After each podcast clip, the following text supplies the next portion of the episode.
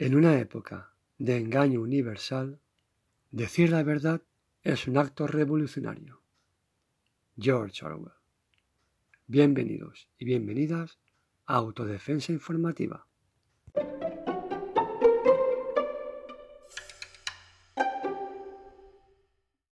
Hola, hoy vamos a tocar un tema complejo, las fake news.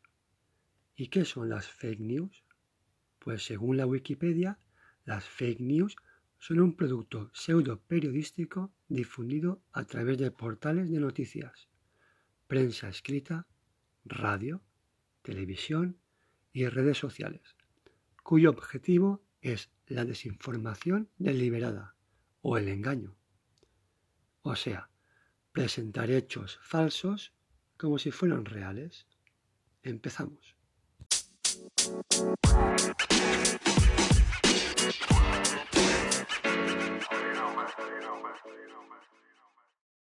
¿Con qué objetivo se hace esto? El objetivo es claro, influir en la conducta y la manera de pensar de una comunidad o un país, sobre todo en el área de la política, desprestigiar a personas o instituciones, dar mala imagen de tu rival político, hacer ver que es poco fiable y de paso infundir miedo, que es la base de toda campaña política.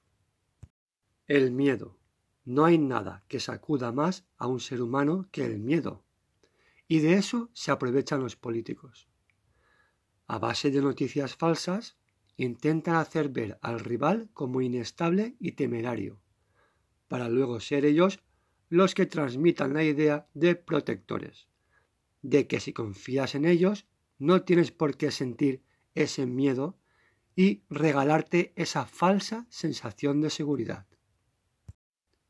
Todo esto, evidentemente, no es algo nuevo. Se lleva haciendo desde el principio de los tiempos.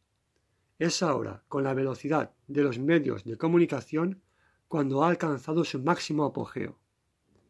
Los casos recientes más importantes a nivel internacional fueron, por ejemplo, la guerra de Irak.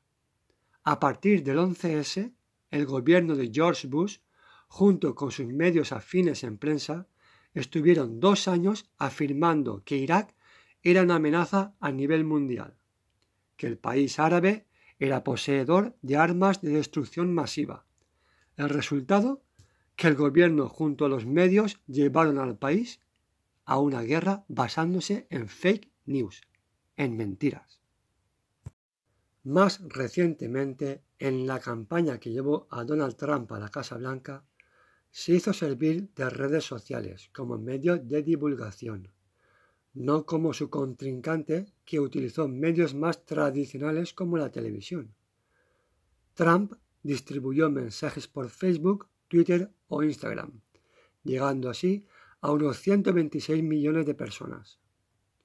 Un proceso de minería de datos permitió personalizar esos mensajes según el destinatario, haciendo hincapié en la inmigración islámica, el control de las fronteras y la legislación de las armas. Una forma de manipular, de meter miedo en las personas y hacer creer que sus únicos y principales problemas son sólo esos. Aquí, en nuestro país, también vivimos campañas de manipulación, realizadas para el tema catalán, el tema vasco, contra algún partido emergente o simplemente todo lo que se pueda utilizar para hacer oposición, mayormente cuando la derecha está en ella, o cuando los estamentos decimonónicos están en entredicho. En vez de entrevistar o escuchar a ambas partes, algunos medios de comunicación españoles se dedican a criminalizar, a meter miedo, otra vez el miedo, y a agitar a las masas violentas. Solo se informa desde una parte. No hay información objetiva. También tenemos nuestras dosis de fake news, aunque más opacas. En las redes se colocan imágenes que no son reales. Se inculca opinión en la ciudadanía a través de bulos por WhatsApp, Twitter o Facebook. En fin, que como dijo Sir Francis Bacon, calumnia que algo queda.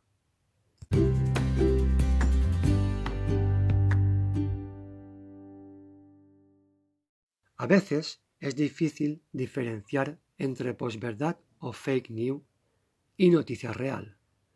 A continuación os voy a poner unos ejemplos. En enero del 2015, medios de todo el mundo difundieron una imagen donde se veía a un grupo de líderes mundiales encabezando una manifestación en repulsa por los atentados a la revista satírica Charlie Hebdo. Poco después, en otros medios, se difundió una imagen del mismo lugar, a la misma hora, pero tomada desde otro ángulo, donde se ve que los líderes mundiales estaban solos, alejados de los demás manifestantes y rodeados de sus agentes de seguridad. Otro ejemplo. Una fotografía tomada en un supermercado de Nueva York fue retocada digitalmente para que no fueran legibles los carteles y publicidad en inglés. Esa fotografía fue utilizada para informar del desabastecimiento de comida en Venezuela. Evidentemente, esa imagen fue distribuida por todos los medios de comunicación interesados. Y una más, para acabar. El diario El País, aquí en España, publicó en 2015 una nota de prensa en la que hablaba de la pobreza en Argentina. El texto se acompañaba de una imagen de una niña recogiendo vasos desechables de un vertedero. La imagen resultó ser la portada de un libro de John Klein, catedrático de Georgetown, y que hablaba en ese libro de la ética en los negocios.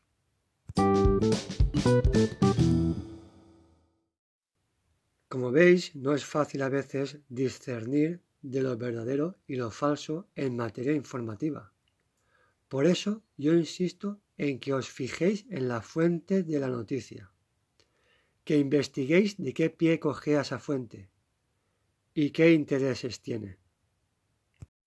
Ahora os voy a comentar unos puntos que encontré en la página eitb.eus a modo de guía para detectar noticias falsas en Internet y redes sociales. Dice así, para reconocer una fake news, lo primero que hay que hacer es fijarse en la firma, puesto que suelen ser anónimas. No citan fuentes y no indican la fecha, pero piden que se difunda el mensaje. Otras veces parece proceder de un medio de comunicación de confianza. Pero si no lo conocías con anterioridad, desconfía. Además, las webs de noticias falsas suelen simular la web de medios de comunicación de prestigio. Habitualmente contienen faltas de ortografía y abusan de las mayúsculas y de los signos de exclamación, cosa que nunca ocurriría en una información oficial o medio de comunicación reconocido. Y bueno, dejamos ya las fake news y vamos a hablar ahora de la famosa Cambridge Analytica. Según Wikipedia, Cambridge Analytica fue una compañía privada que combinaba la minería de datos y el análisis de datos con la comunicación estratégica para el proceso electoral. Ahí es nada. O sea, era una empresa que se dedicaba a investigar en los datos de los usuarios de Internet, espiando sus ordenadores o sus móviles, analizando sus gustos y preferencias, y con eso hacer una estrategia de comunicación para que acaben votando lo que los partidos políticos que los habían contratado quisieran. La compañía fue creada en 2013 y era propiedad en gran parte de la familia de Robert Mercer, administrador estadounidense de fondos de cobertura y de carácter conservador. En 2014, la compañía hizo 44 campañas electorales en Estados Unidos. Fue la principal responsable de la campaña de Donald Trump y también de la salida del Reino Unido de Europa con el famoso Brexit. En marzo de 2018, la empresa se vio involucrada en el escándalo de Facebook. Varios medios denunciaron que la empresa estaba explotando la información personal de los usuarios de Facebook. Esta fue adquirida por un investigador externo que afirmaba estar haciéndolo para fines académicos. Facebook, sabedor de estas artimañas, guardó silencio durante dos años, permitiendo que Cambridge Analytica se hiciera con la información de millones de usuarios alrededor del mundo.